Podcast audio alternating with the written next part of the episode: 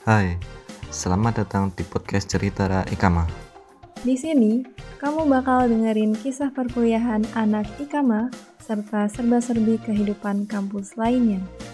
Selamat mendengarkan. Hey, you ready? Hey muda mudi Hidup cuma sekali jadilah berarti Muda boleh gengsi Tapi ingat dedikasi Muda berani banggakan ibu pertiwi Habib temani mahasiswa semua Mendengar bersama cerita utama Gunakan headsetmu untuk pengalaman mendengarkan yang lebih baik. Episode ini dipersembahkan oleh Divisi Kominfo Ikama UI. Halo semuanya, selamat datang di Cerita Ikama episode 2. Di episode kali ini, Cerita Ikama akan ngebahas seputar SIMA UI. Karena seperti yang kita tahu, kalau sebentar lagi akan dilaksanakan SIMA UI 2021.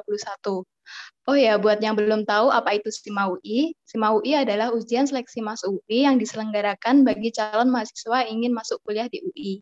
Nah, sebelum masuk ke topik podcast kali ini, pertama aku perkenalan diri terlebih dahulu. Perkenalkan, aku Alma dari FMIPA UI 2020. Di sini aku nggak sendirian, karena aku ditemani tiga anggota IKAMA UI dari angkatan 2018, 2019, dan 2020. Perkenalkan, nama aku Luciana Chandra, biasa dipanggil Lucy, dari jurusan Administrasi Asuransi dan Aktuaria 2018, Vokasi UI. Perkenalkan, aku Akif, Muhammad Akif Tolbude, biasa dipanggil Akif, dari Teknik Metalurgi dan Material, Fakultas Teknik UI.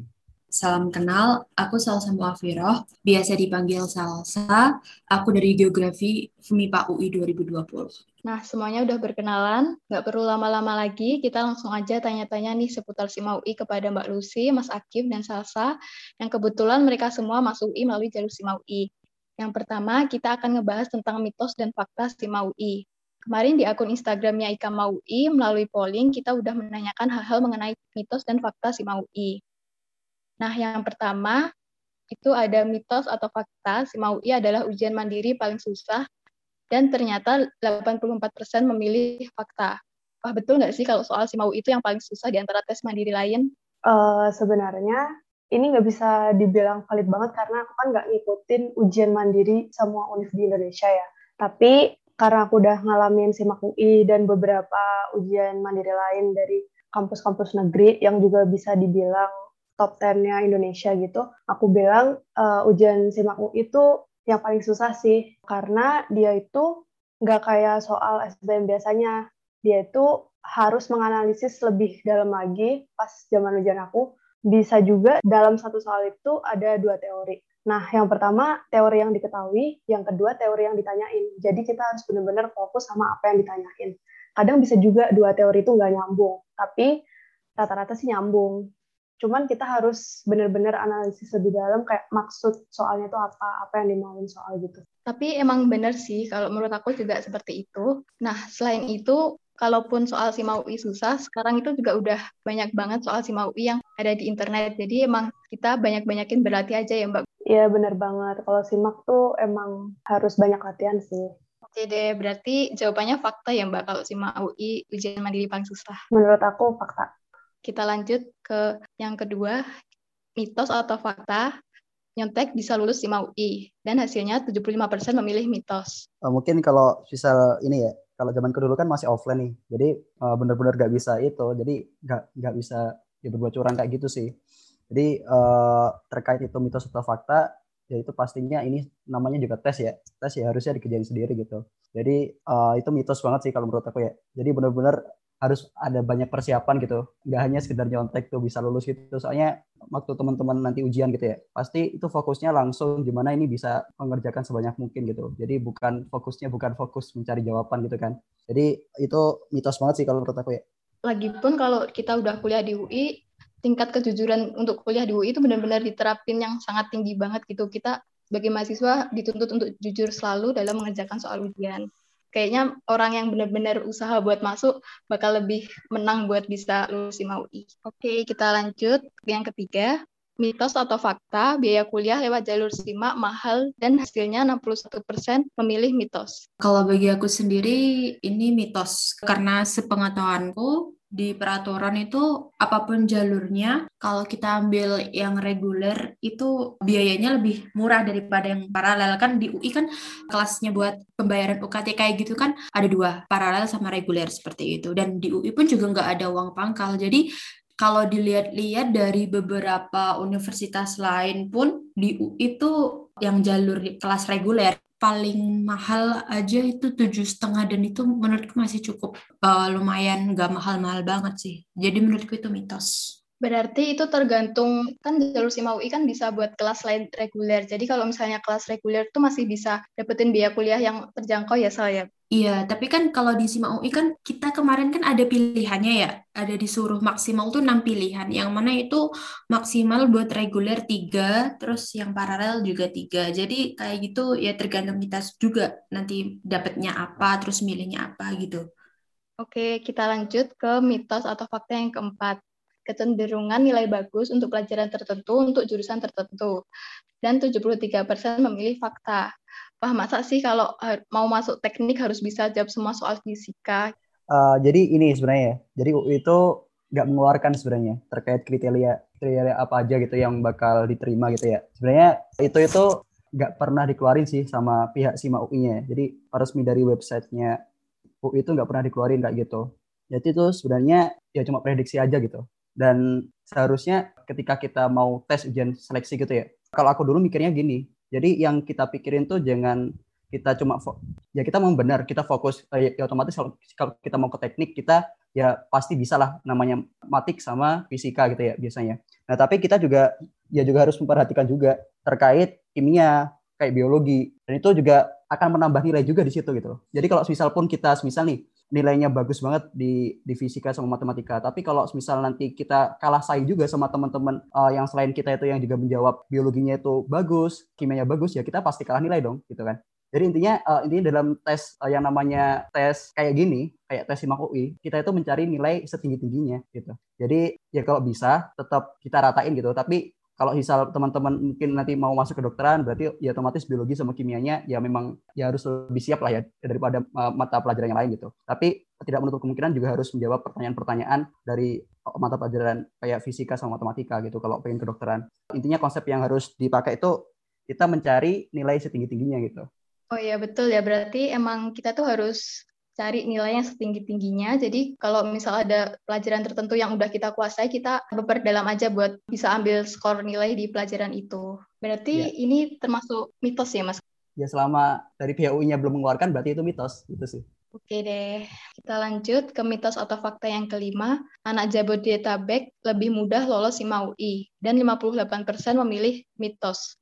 Kalau menurut aku, ini relate sama pertanyaan sebelumnya sih karena pihak UI sendiri belum ngeluarin statement tentang bakal kayak yang lolos, maksudnya lebih berpeluang lolos SIMAK itu anak-anak Jabodetabek.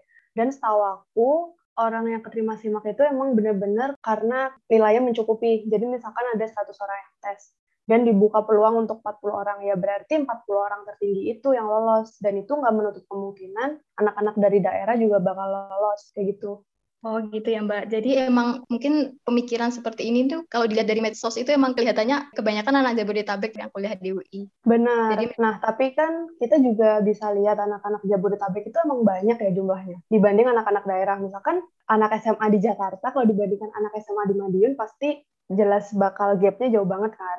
Maka dari itu ya bisa jadi emang anak-anak dari Jakarta yang keterima di UI itu lebih banyak karena dari segi jumlahnya aja udah kalah jauh kan Madiun. Terus selain itu juga mungkin ada gap sistem pendidikan kayak di Jakarta mungkin lebih maju atau sebaliknya anak daerah lebih maju dan itu sebenarnya juga nggak menutup kemungkinan tergantung nilainya sih. Oke, berarti emang tergantung dari nilai ujiannya aja ya. Betul. Kita lanjut aja ke pembahasan selanjutnya tentang perbedaan mahasiswa UI yang masuk melalui jalur SNM, SBM, dan SIMA ketika kuliah.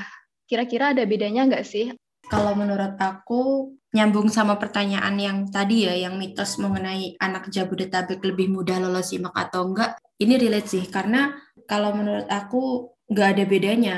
Kan SIMAK sama SBM itu kan kita ujian langsung ya, yang mana itu kayak bukan nilai rapot selama kita tiga tahun gitu loh dari kedua jalur itu. Dan itu yang bener-bener nentuin kita sih kayak output kita selama tiga tahun melalui ujian itu, ujian real gitu loh, selama satu hari itu. Dan apakah lebih pintar yang masuk lewat jalur SNM juga nggak eh, nggak uh, menutup kemungkinan buat anak simak sama SBM juga. Karena dari mitos yang nomor lima tadi tuh kalau dilihat dari sekelilingku itu anak-anak daerah itu jauh lebih banyak yang keterima dari simak sama SBMPTN dan dari mereka pun aku lihat-lihat tuh dari segi kualitas terus mereka cara mendapatkan uh, jejaring atau usaha mereka buat maju tuh lebih banyak dari anak-anak yang simak sama SBMPTN lah.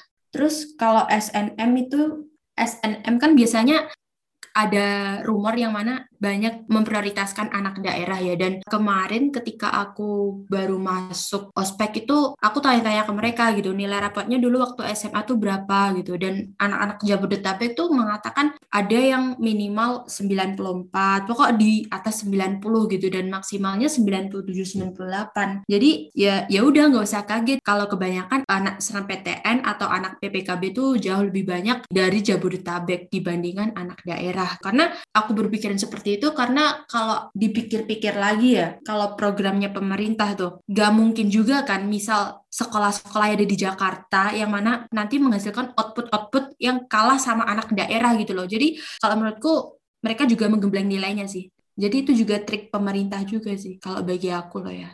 Oh ya setuju sih aku. Memang sih kalau mahasiswa dia mau masuk lewat jalur apa itu kalau ketika kuliah itu juga udah sama aja sih dan emang mereka-mereka aja yang mau berusaha keras itu pasti mereka bakal unggul di kuliahan. Iya benar. Terkait perbedaan ya yang masuk dari SNM, SBM, SIMAK itu sebenarnya sama aja gitu. Gak ada bedanya. Soalnya ketika kita masuk di kuliah yang dipelajari kan hal baru gitu kan. Jadi semuanya bakal uh, belajar hal baru dan otomatis yaitu kita sama-sama mulai dari awal gitu. Jadi ada kalanya mungkin yang teman-teman yang dari SIMAK itu biasanya nggak ada beda sih intinya. Kan cuma itu beda cara mereka berjuang ya. Jadi waktu SNM dulu mungkin teman-teman yang lolos dari SNM dia berjuangnya lebih banyak selama tiga tahun di SMA gitu. Mungkin untuk SBM SIMAK itu ya berjuang sama tapi mungkin dia difokuskan memang untuk ujian seleksi. Kayak apa maksudnya? Mungkin dipersiapinnya uh, memang fokus buat seleksi. Kayak mungkin di, di, disiapinnya baru kelas 12 atau kelas 11 gitu ya. Nah, jadi intinya mereka punya cara sendiri-sendiri sebenarnya untuk bisa masuk ke UI gitu ya. Dan itu ketika mereka udah sama-sama udah kuliah gitu, ya udah itu kita istilahnya kayak di refresh lagi gitu. Sama-sama kita belajar hal baru ketika kuliah dan itu nggak ada bedanya. Jadi sama-sama. Jadi itu balik lagi ke mahasiswanya, dia niat atau serius untuk kuliah apa enggak gitu. Jadi bedanya cuma di situ. Jadi nanti waktu dia kuliah memang niatnya awal tuh dia pengen benar-benar kuliah serius ataupun dia memang kurang serius gitu untuk kuliah. Seperti itu sih. Dan menurut aku juga buat masuk di UI itu dengan jalur apa pun tuh menurut aku juga lumayan susah dan sama-sama perlu perjuangan gitu. Kita lanjut ke pembahasan selanjutnya aja, yang hack SIMA UI. Nah, tahun ini kan SIMA UI masih dilaksanakan secara online.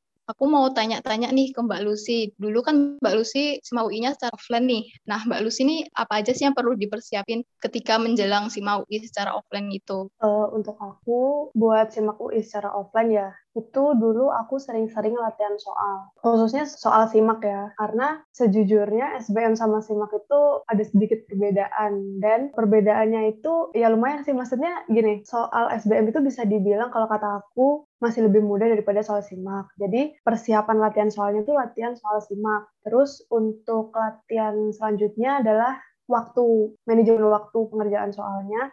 Karena di simak itu kan juga nggak ada TPA dia adanya kayak langsung yang kemampuan dasar kayak madas, bahasa Inggris, bahasa Indo. Jadi di situ kita bisa lebih memfokuskan waktu untuk kerjain karena pas di SBM kan kita manage waktunya ada TPA-nya, sedangkan di SIMAK nggak ada TPA-nya. Paling itu aja sih kalau persiapan untuk SIMAK pas offline. Terus ini sih jaga kesehatan, kayak men menjelang hari H jangan sampai ngedrop karena bener-bener butuh fokus yang ujian itu kan seharian ya dari pagi sampai sore. Jadi bener-bener harus fokus, nggak boleh ngedrop. Terus juga persiapin secara matang-matang dari latihan soal. Oh, oke okay deh Mbak Lucy. Nah, karena tahun ini itu SIMA UI masih dilakukan secara online, mungkin aku juga mau tanya nih ke Salsa, yang tahun 2020 juga mengikuti SIMA UI secara online. Kira-kira apa aja nih, Sal, yang perlu dipersiapin? Uh, ya sama kayak apa yang dibilang Mbak Lucy tadi ya kan, perbedaannya cuma online sama offline itu. Cuman uh, mau kasih tambahan dikit sih, kayak uh, kemarin kan juga udah dikasih tuh aturan kayak ngejawabnya nanti kalau ngejawabnya benar nilainya 4, terus kalau salah min 1,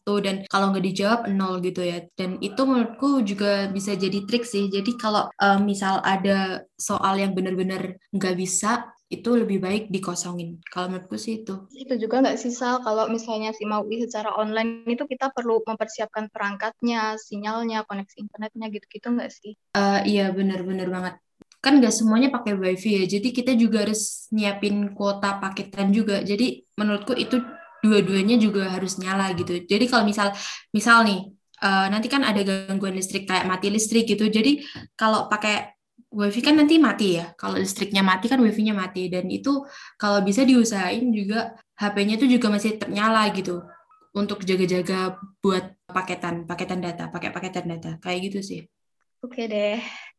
Lanjut kita bahas ke pembahasan yang terakhir yaitu trik jitu taklukkan soal SIMA UI. Nah, biasanya tuh kalau kita lagi ngerjain soal ujian, kita tuh selalu bertanya-tanya nih, kira-kira kita harus jawab berapa? Terus kita lebih milih buat ngosongin soal atau kita tebak-tebak jawaban aja biar siapa tahu kita dapat untung gitu kalau jawaban kita benar. Gimana nih pendapatnya dari Mas Akif? Uh, mungkin gini, uh, aku mau mau jelasin dikit dulu ya terkait uh, jadi tes SIMA itu kan memang dinilai kayak cukup uh, susah gitu kan mungkin dari teman-teman gitu dan itu sebenarnya ya kuncinya sebenarnya kita cuma perlu adaptasi gitu dengan soal-soal SIMA tadi udah sampai Mbak Lucy juga bahwa ketika kita mungkin udah persiapan ke SBM dan ketika hasil SBM-nya kurang memuaskan, nah kita kan udah ada bekal nih yang udah kita mungkin sempat belajar SBM. Nah itu kalau aku dulu belajarnya SIMAK itu cukup ini teman-teman, kayak latihan soal sebanyak-banyaknya. Jadi aku bikin simulasi waktu itu, bikin kayak tryout sendiri gitu. Jadi dari soal-soal simak sebelumnya, yang pertama kali mungkin dari yang awal gitu ya, uh, itu terus aku persenin kira-kira benar berapa dan itu aku bandingin sama tryout mandiri yang aku buat sebelum aku simak gitu. Jadi seberapa meningkat sih progres yang aku buat di waktu itu.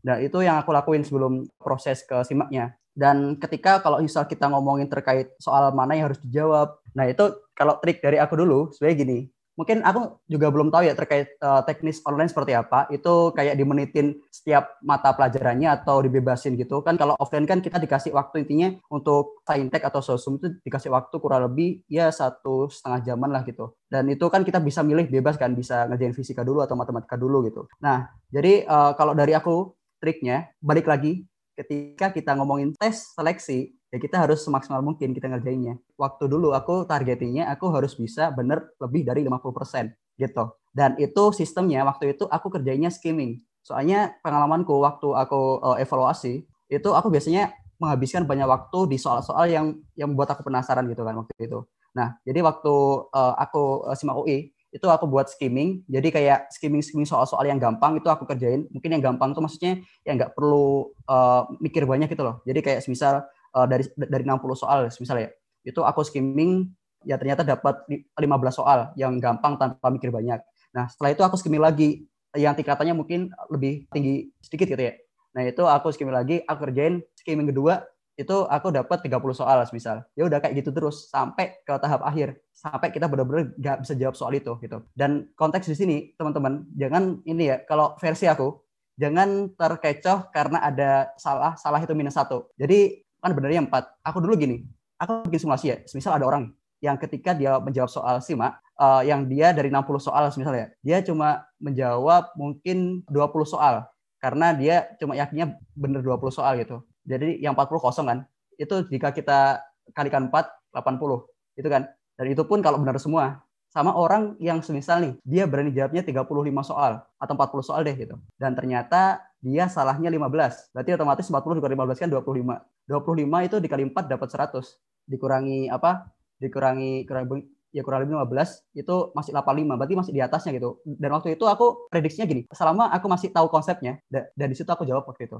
Jadi soal ya, intinya selama aku masih tahu konsepnya di situ soalnya harus aku jawab. Jadi aku tidak mau menyanyiakan poin 4 ini gitu waktu itu. Nah tapi kalau selama teman-teman benar-benar blank nggak ada konsep nggak tahu konsepnya sama sekali kalau mending kalau kalau menurutku ya dikosongin aja gitu. Tapi selama teman-teman tahu konsepnya dan sama teman-teman ya 50-50 kalau mending kalau saranku dijawab aja gitu. Ya siapa tahu itu ya rezeki dari teman-teman gitu kan. Iya betul sih Mas Akif. Aku juga pernah dengar tentang hal itu. Kalau misalnya mau nembak itu kita juga harus ada strateginya terlebih dahulu. Jadi kita harus pastiin dulu kita udah jawab soal yang benar itu berapa baru kita nanti kita bisa nembak berapa soal gitu. Harus ada tetap ada perhitungannya sih yang perlu kita perhitungkan secara matang. Benar banget Oke, nah tadi juga menyinggung ke SIMA UI yang online, sistemnya itu satu pelajaran dikasih waktu gitu, jadi nggak bisa balik ke pelajaran sebelumnya.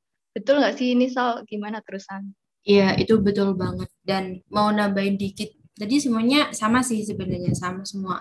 Dan karena waktunya satu pelajaran dikasih waktu beberapa menit itu, kalau menurutku triknya tuh dahuluin soal-soal yang menurut kalian nanti tuh gampang gitu. Jadi kayak jangan terpacu sama satu soal yang bener-bener nguras waktu gitu. Nanti malah keteteran dan sebenarnya kalau misal ada soal-soal lain yang sebenarnya bisa dikerjain, kenapa enggak gitu. Jadi dahuluin soal-soal yang mudah. Kayak betul banget. Jadi emang apa pun ujiannya tuh kita sebisa mungkin duluin soal yang mudah. Jadi yang mudah kita kerjain secara cepat dulu nanti yang susah belakangan. Terus aku juga mau tanya gimana nih Mbak Lucy trik gitu taklukkan soal si UI sebenarnya nggak beda jauh sama yang dibilang sama Akif sama Salsa juga. Cuman kan aku nggak ngalamin yang online ya. Jadi aku akan menambahkan yang udah dibilang sama Akif tadi terkait ini sih proses belajarnya kalau aku kalau menurut aku proses belajarnya itu dahuluin emang yang teman-teman ini udah bisa. Yang pertama, dasarnya udah ngerti, konsepnya udah ngerti, terus kalian juga suka. Kalian juga selalu penasaran sama soal itu. Itu kuasain pas lagi ngerjain latihan soal. Ketika kalian udah coba terus dan pas kalian cocokin hasilnya benar, berarti itu intinya kalian tuh udah bisa di soal itu. Terus lanjut sampai ke soal yang bener-bener kalian tuh udah nyerah, give up, terus juga bisa dibilang memakan banyak waktu.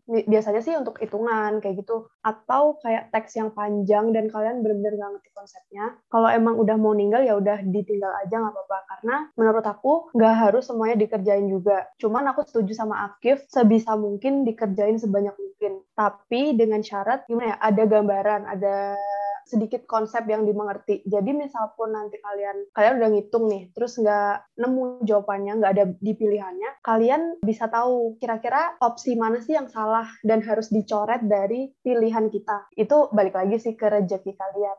Oke, aku mau nambahin ya. Kan berhubung ini pelaksanaan ujiannya tanggal tanggal 19 sampai 21 Juni kan nanti untuk simak. Nah, jadi iya, betul. Uh, selama waktu berapa berapa minggu ini, berapa pekan ini mungkin saran dari aku teman-teman bisa nih perbanyak aja latihan soal dan tadi konsep-konsep yang sudah mateng gitu ya. Benar-benar dicoba cari soal-soal yang berhubungan sama konsep yang teman-teman pelajari tadi. Apakah benar-benar bisa apa enggak gitu loh. Jadi meskipun nanti soalnya itu kayak kayak diubah-ubah dikit atau konsepnya kayak dibolak-balik itu teman-teman tetap tetap bisa ngerjain gitu. Dan itu saran aku mungkin setiap pekan ya, setiap pekan. Jadi mungkin ini ada kurang lebih ada tiga pekan, tapi mungkin yang lebih efektif dua pekan. Mungkin selama dua pekan ini, setiap pekannya kalau bisa teman-teman selama sepekan, selama seminggu itu enam harinya teman-teman latihan soal terus paket satu paket. Jadi setiap harinya itu ada satu paket soal, mungkin tahun-tahun sebelumnya yang teman-teman kerjain. Silakan di kayak di, diukur gitu. Kira-kira benar berapa di awal pengerjaan. Uh, misal tanggal 2 atau tanggal 1 gitu ya. Ya udah berarti teman-teman bisa mulai ngerjain soalnya dan itu dilihat kira-kira benarnya berapa persen tuh dari total keseluruhan soalnya gitu. Dan sobat teman-teman harus setiap harinya kalau bisa ada progres. Jadi uh, hari pertama udah selesai ngerjain, silakan uh, kayak dievaluasi itu progresnya apa sih yang masih salah atau yang masih belum bisa gitu. Dan itu kalau masih ada waktu bisa diasah lagi tuh kayak konsepnya. Dan hari kedua itu kalau bisa tadi materi yang sudah dipelajari lagi atau yang udah dievaluasi lagi itu harusnya benar gitu kan. Jadi kayak gitu terus berprogres sampai hari Sabtu gitu ya berarti. Kalau bisa mulainya Senin gitu ya sampai hari Sabtu. Dan hari Minggunya itu teman-teman dipakai buat refreshing aja gitu. Jadi tetap ada waktu teman-teman buat refreshing. Dan saran dari aku tetap jaga kesehatan. Soalnya itu penting banget ketika nanti kita ujiannya itu sakit dan nggak bisa optimal gitu kan. Itu jadi nyesel gitu sih nanti. Jadi intinya tetap kasih refreshing buat tubuh gitu kan. Dan mending hamin satu hari sebelum simak UI kalau bisa udah nggak usah belajar gitu sih. Refreshing aja sama kayak review materi-materi yang sudah dipelajari gitu aja. Itu saran aku itu. Oke Mas Akif, makasih banyak buat tambahannya. Betul banget, kalaupun kita harus kerja keras buat mempersiapkan SIMA UI, kita juga nggak boleh melupakan masalah kesehatan ya. Karena kalau nanti pas hari kita sakit, juga kita sendiri yang rugi. Oke deh, mungkin cukup sekian podcast Cerita Ikama episode kedua kali ini. Terima kasih banyak buat Mbak Lucy, Mas Akif, dan Salsa yang sudah mau berbagi pengalaman seputar SIMA UI. Dan terima kasih juga buat semua yang udah mendengarkan cerita IKAM episode 2 dari awal sampai akhir. Semoga bisa menambah pengetahuan seputar SIMA UI dan semangat untuk teman-teman yang lagi berjuang buat masuk ke Universitas Indonesia. Sampai jumpa di episode cerita IKAMA berikutnya. Hei hidup cuma sekali, jadilah berarti.